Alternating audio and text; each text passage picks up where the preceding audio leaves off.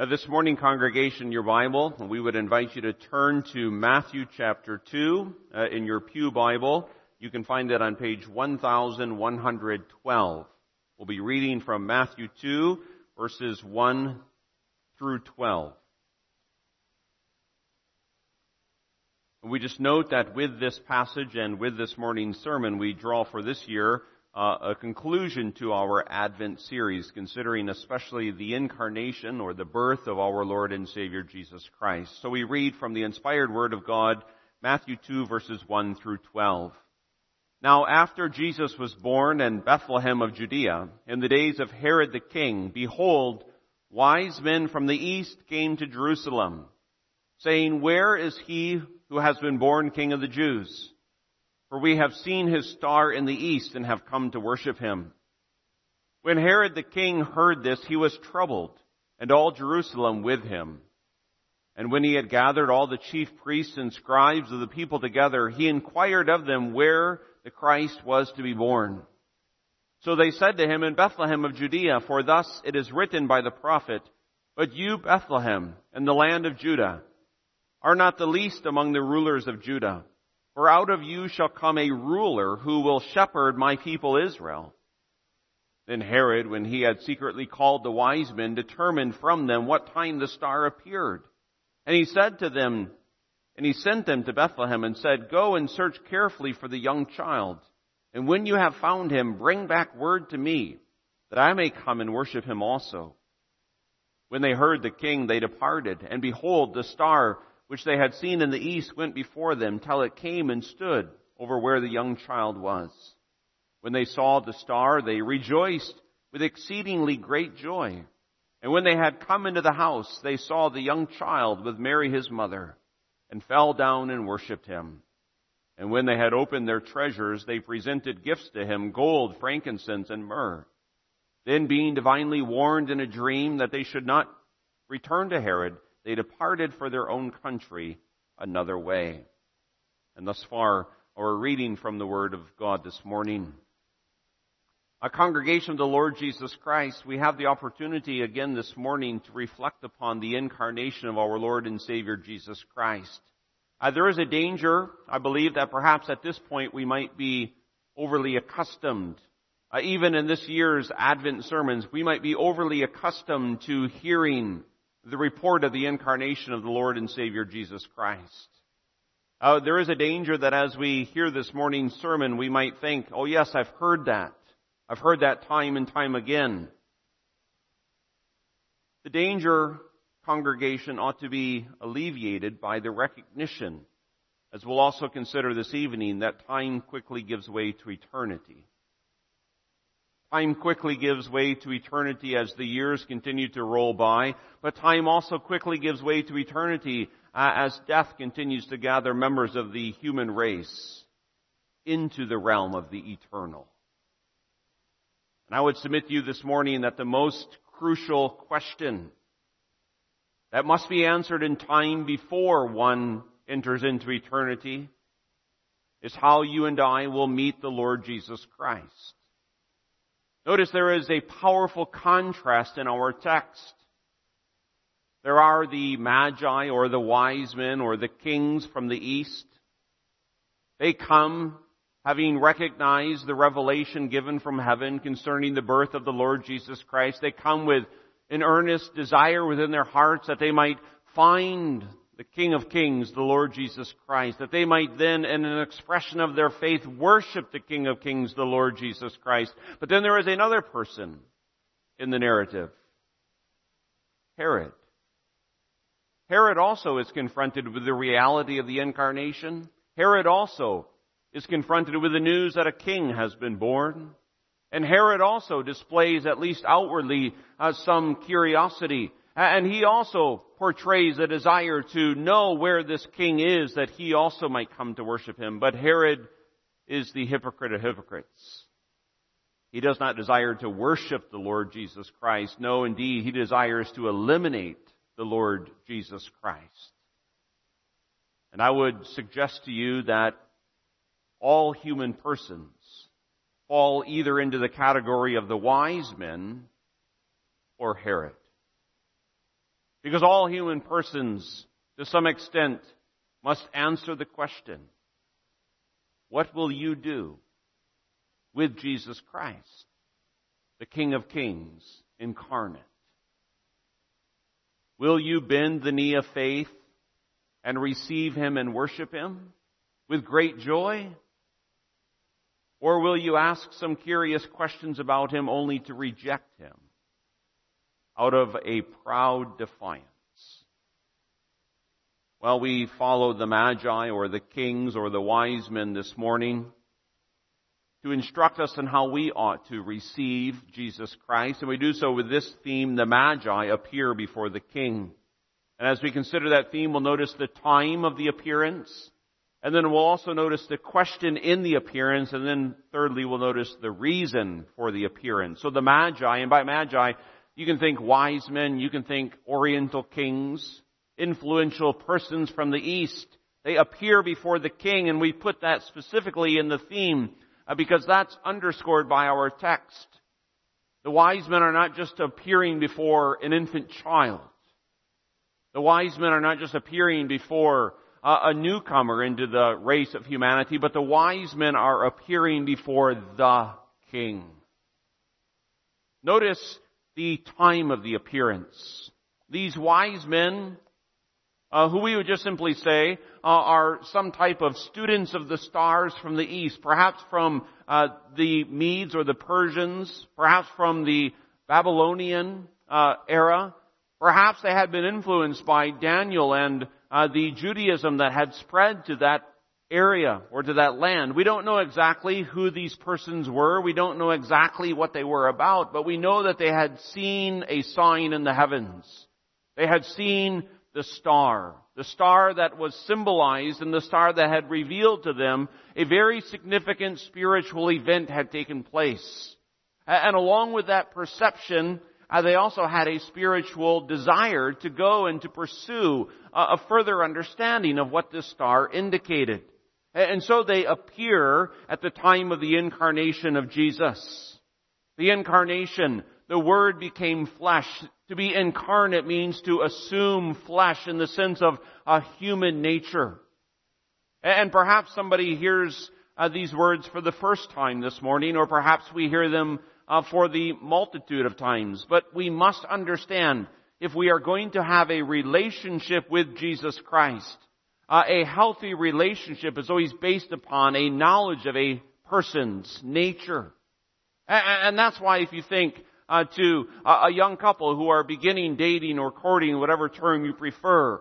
Uh, a, a healthy relationship includes much communication, much revelation of who the person is, what their likes are, what their desires are, what their hopes are, and what their dreams are. And we say this because there's an emphasis among many within the broad evangelical church today to say that, well, Christianity is all about a relationship with Jesus Christ, and we agree. But in order to have a healthy and a mature relationship with Jesus Christ, we must know who He is. And who He is is answered with the incarnation. He is, in His very person, first of all, the eternal Son of God possessing an eternal divine nature, being very God of very God. And you notice that that's how the gospel narratives begin, especially in John. The Word was God. And so our Christology, our knowledge of Christ, our understanding of the person of Jesus Christ must begin with this understanding that He is eternal God. But He's also, if we can say this properly understood, He is more than eternal God. He is also possessing of a real human nature. Now, boys and girls, uh, to try to help you begin to understand this, Jesus Christ has always been God. Even before there was anything else, Jesus Christ was God. Before you read Genesis 1, Jesus Christ was God. But when you get to the events that take place that are recorded by Matthew and Luke and John of what we call the incarnation, there was a time in which Jesus Christ added to his person a real human nature. Underneath the work of the Holy Spirit on Mary, or we might say within Mary, the eternal Son of God took possession of a real soul and a real body. And so, boys and girls, we often say it this way that, that Jesus Christ is just like you in regards to his human nature. He had ten fingers and ten toes. He had eyes and ears. And not just in the past tense, he has eyes and ears, fingers and toes, according to his human nature. I say he was just like you. He is just like you in relationship to his human nature, except that he did not have any sin. And here again, we do not explain these things just so that we can dot the I's and cross the T's of our theological precision, but so that we might know who Jesus Christ is. And that we might then, by faith, have a healthy relationship with Jesus Christ.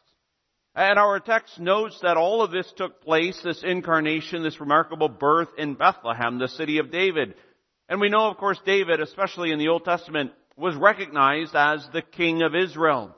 And so Isaiah 9 verse 6 and 7, which we considered some weeks ago, uh, has this prophetic oracle, for unto us a child is born, unto us a son is given. And then the emphasis falls upon the, the kingship of this son, and the government will be upon his shoulder. We know that David was one of the greatest kings of Israel, if not the greatest king of Israel. And a covenantal promise was given to David that David's descendant would sit upon the throne of the kingdom of Israel forever. Now that was not realized in Solomon. That was not realized in the kings that followed after Solomon. Ultimately, that kingship is realized in Jesus Christ. So you might say that Matthew 2 adds to our understanding of who Christ is by emphasizing the royal aspect. This incarnate Savior is the King of Kings. And so the time of the appearance of these magi is not just at the incarnation, but the establishment of the kingdom. And these are not two separate events in our mind, in the mind of faith. We must understand that the incarnation is the establishment, the historical establishment of the kingdom. The kingdom of God, the kingdom of heaven. And as our Christian faith matures, uh, we ought to come to a healthy understanding of what exactly the kingdom of God is, what exactly the kingdom of heaven is. Now the kingdom of God, the kingdom of heaven, often spoken of in scripture, has broad implications. The kingdom of God, the kingdom of heaven, ought to impact, and indeed it does impact, what you and I do in our vocational lives, what you and I do in our relational lives, what you and I do even in our recreational lives. But if we focus in on the essential core center of the kingdom of God, we would say it is this. It is the redemptive rule of God in and through the person of the Lord Jesus Christ. The redemptive rule that includes all that Christ is and all that Christ has done for us and for our salvation. That is the kingdom of God, the establishment of the King Jesus Christ in his role of mediator. And one of the greatest benefits that this kingdom, this redemptive kingdom brings is peace. And that's why Isaiah also calls the King, the Lord Jesus Christ, the Prince of Peace. And that is echoed uh, with the angelic proclamation in Luke 2 verse 13 and 14. And suddenly there was the angel, a multitude of the heavenly host, praising God and saying, Glory to God in the highest, and on earth, peace, goodwill toward men. And we would simply proclaim this morning to all who hear these words, there is only one way to obtain peace in this world and in your life. Now, now many people, if not all people, strive to attain peace. Some people think, well, peace would come if I can just simply have a psychological balance in my ego. Or peace will perhaps come if I can simply have the financial stability that I desire. Or perhaps peace will come if I have the social recognition that I long for. Or peace will come if my health is good and if all of the relationships in my life are, are well. And all of these can be blessings that the Lord gives, but all of these are not the solid foundation for peace. Because what we need is peace not just within ourselves, but what we need first and foremost is peace with our God. And any attempt to attain peace apart from peace with God is an absolute exercise in futility. Well, then the question is, what is peace with God? Well, peace is a relationship uh, of harmony, a relationship of reconciliation. Peace comes when the sin and the misery that results from that sin is dealt with definitively through the King of Kings, the Lord Jesus Christ. Peace is this restored relationship with my Creator, with the Almighty God, with the transcendent God, who is the highest object of my affections and of my worship. And peace includes the forgiveness of sins and the imputation of righteousness. And that's why Romans 5 verse 1, the apostle Paul elaborates on this whole idea of peace and he says, having been justified by faith, by a faith that embraces the Lord Jesus Christ and therefore receives the benefits of the Lord Jesus Christ, therefore having been justified by faith, we have, notice the present tense, we have peace with God. How? Through our best efforts, through our religious activities, through our spiritual exercises? No. Through the Lord Jesus Christ. And these magi, these kings, these Eastern astrologers, they appear on the scene in the narrative of the Gospel according to Matthew at the time of the incarnation when the kingdom of God is historically established. And as we transition into our second point, let all of us be reminded and let us know that there is absolutely no peace ever to be attained apart from coming and beholding the incarnate Savior, the King of Kings, with the eyes of faith. And that's how these magi appear with faith, with an act of faith, with a genuine faith, with a saving faith. And if we have learned our catechism well, in our years of formative instruction, we know that true faith, genuine faith, includes basically two elements to it. There is a certain knowledge and also a, a, a, trust or a conviction or an assurance. And you'll notice that the Magi, the kings from the east, they, they have this faith because they come with this question. And the question is, where is the one who has been born King of the Jews? The essence of the question is where. It's not, is there? They don't come and say, is there born a king?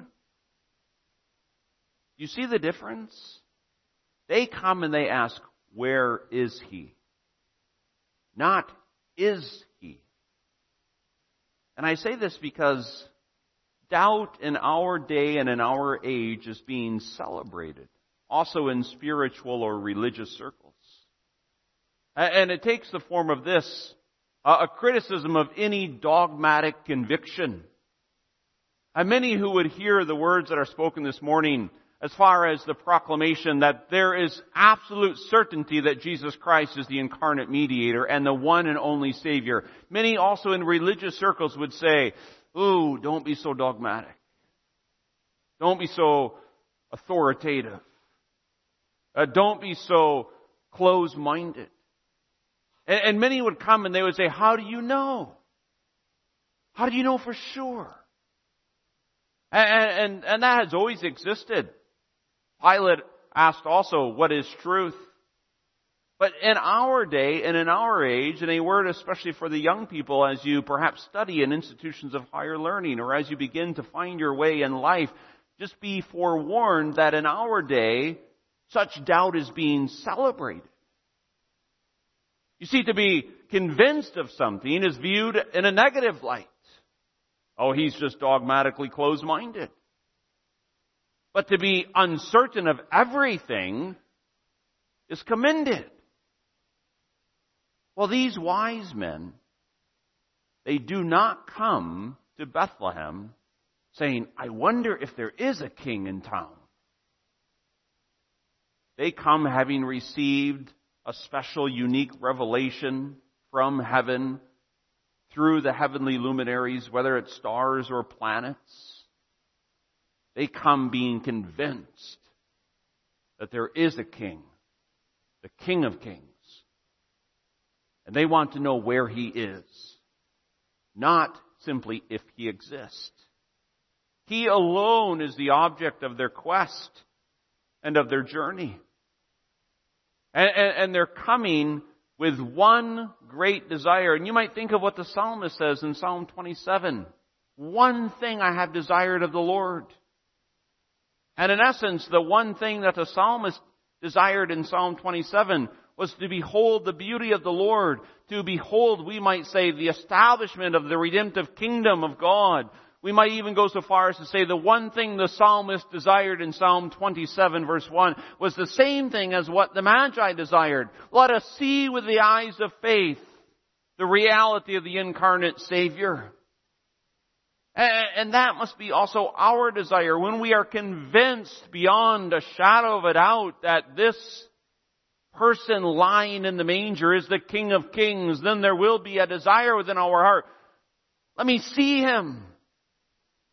Let me behold him because he is the object of all of my desires.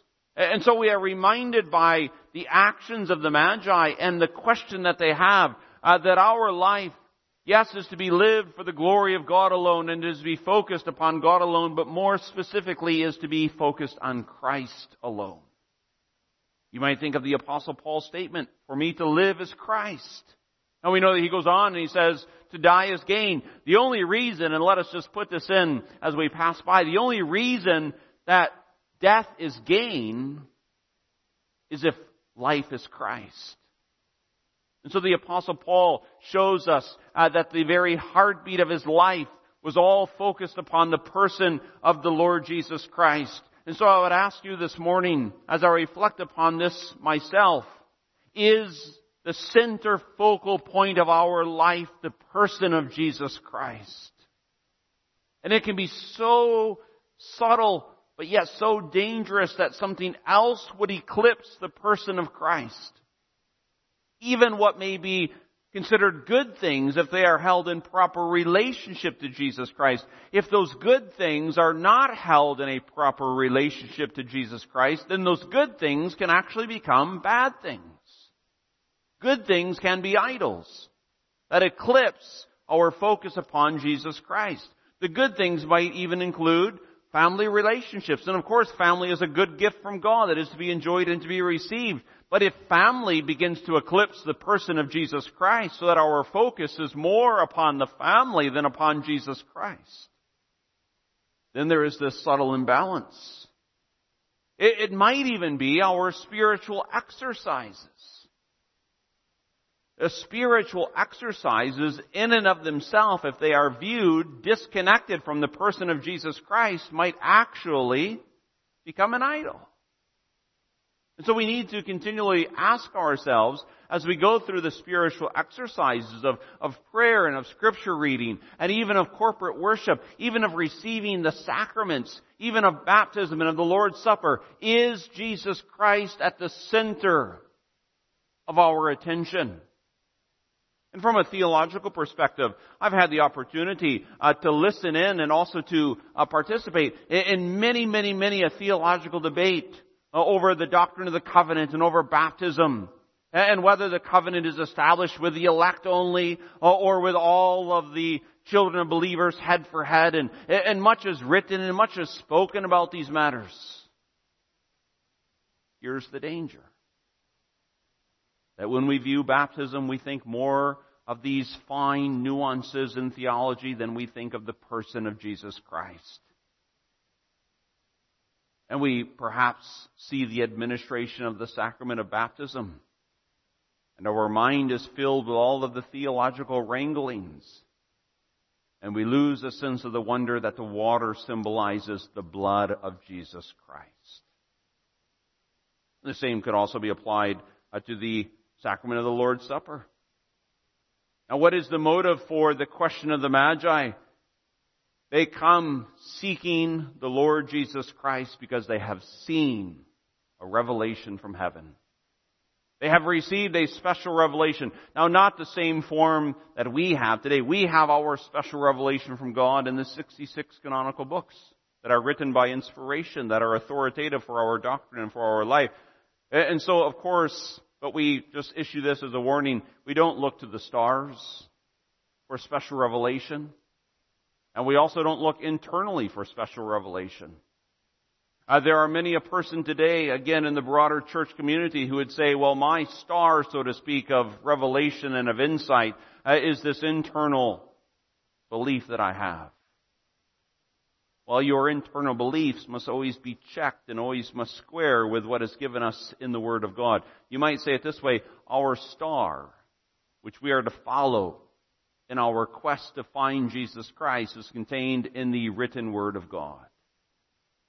Are they the Magi? They have seen with a perception that the incarnate King of Kings has arrived within human history.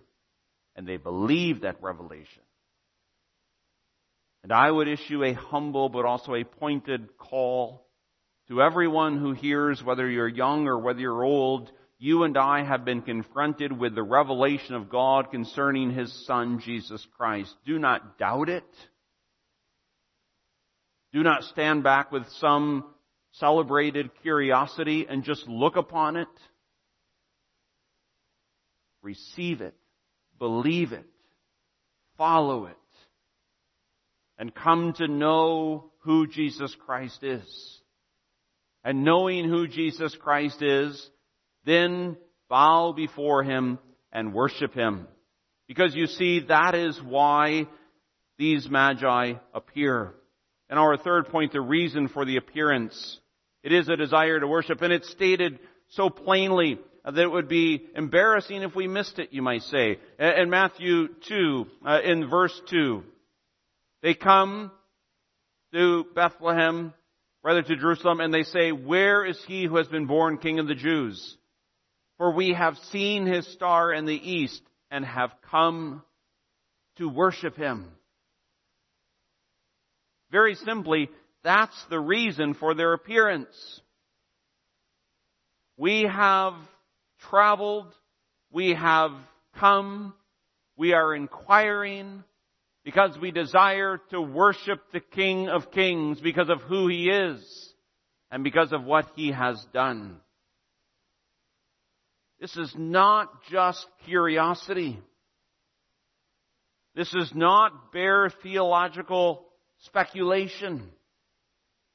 The, these magi are not just passing the time uh, as those characterized uh, as the Athenians, just looking if there's some new spiritual teaching going through humanity. Their desire is to present themselves in their persons before the King of Kings, Jesus Christ, and to worship Him. What does that mean to worship Him? to acknowledge who He is and to respond appropriately with a posture of humility, but also with a posture of faith and of love and of adoration. And to present all that they are and all that they have before the King of Kings, the eternal Son of God incarnate. And so they come with the gifts of gold, frankincense, and myrrh.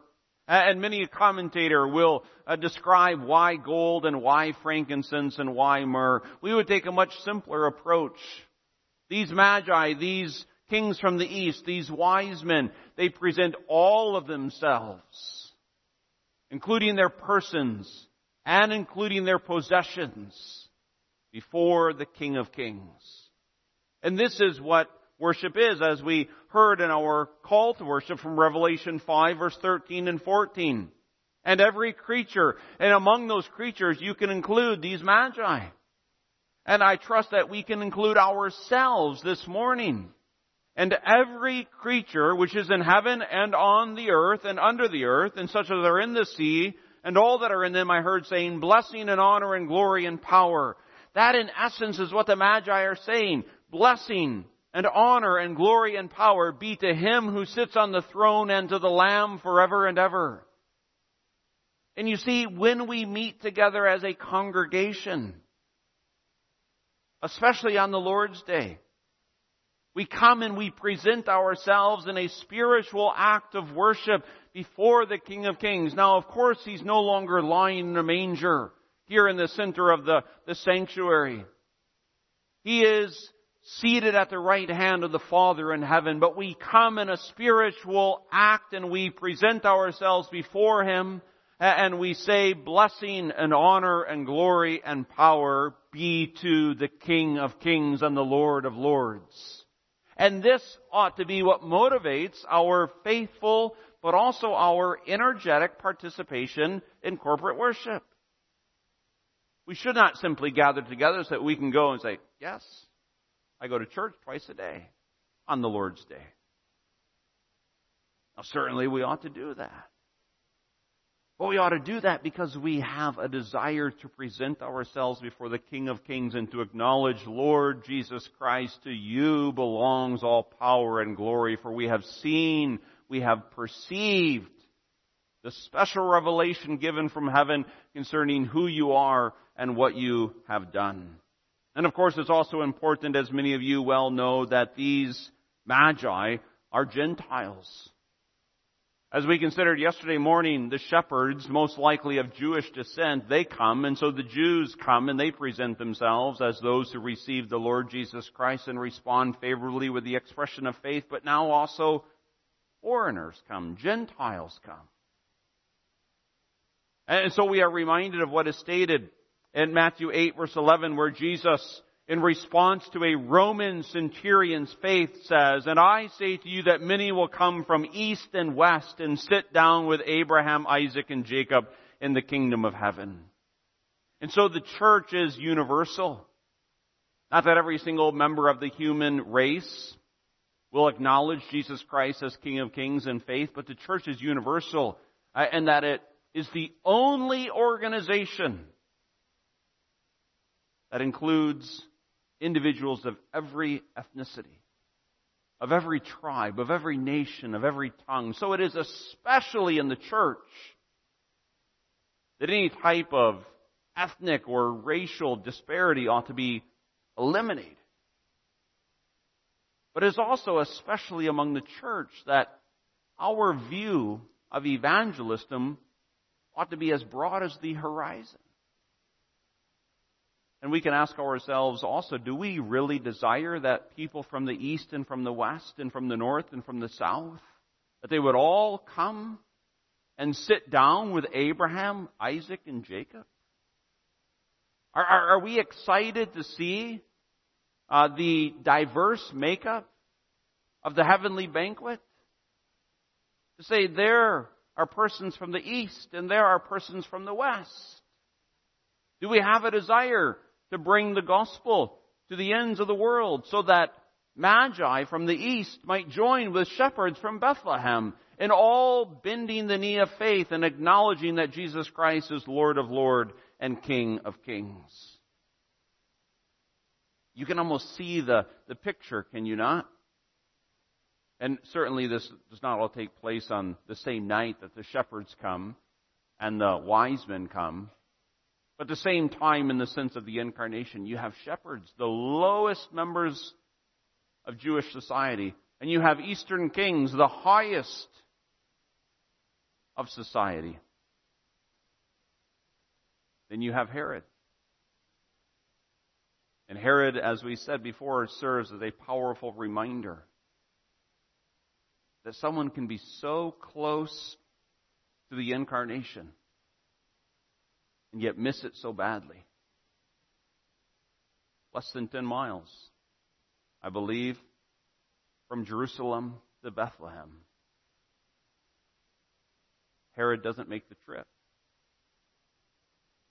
The scribes there in Jerusalem do not make the trip.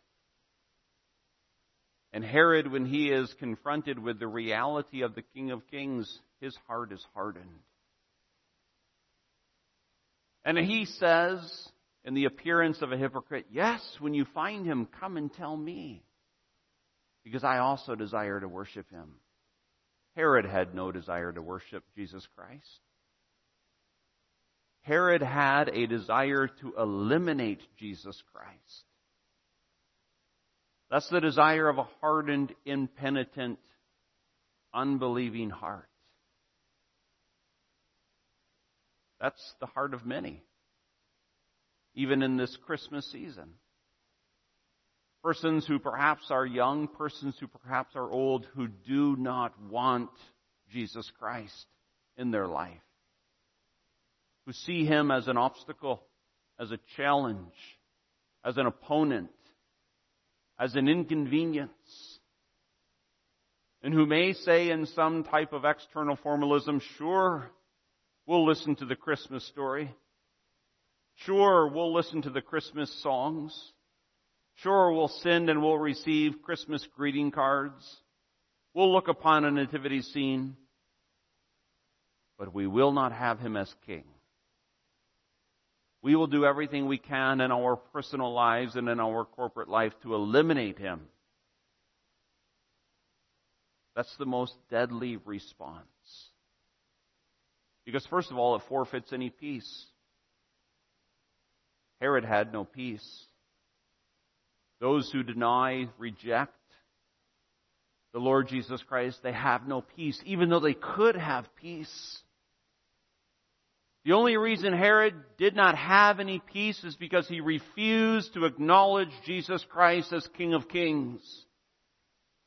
And the only reason that a person today will not have peace within their life is if they reject Jesus Christ as King of Kings. And so if someone hears these words, and if as of now you are actively rejecting Christ as King of Kings, I lovingly call you to lay down your arms of rebellion. To get off your throne of self-reliance. And to follow the shepherds. And to follow the magi saying, I have seen, I have heard the testimony that there is a king, a savior. And I will join the innumerable multitude of persons who have made their way by faith and bent the knee in a holy act of worship and received and acknowledged him as King of Kings. Amen. Our Heavenly Father, we thank you once again that you've given us the opportunity in convenience and in ease and in comfort this morning to consider the reality of the incarnation of Jesus Christ. We thank you that where the stars continue to display your majesty, your word reveals to us Jesus Christ. And as that word reveals Jesus Christ, we pray that the Holy Spirit might give us a knowledge and a conviction that we will join with the Magi in saying, Where is Jesus Christ, the King of Kings? And as we find him seated on the throne in glory, may we then also worship him both now and forevermore. We ask this for Jesus' sake. Amen.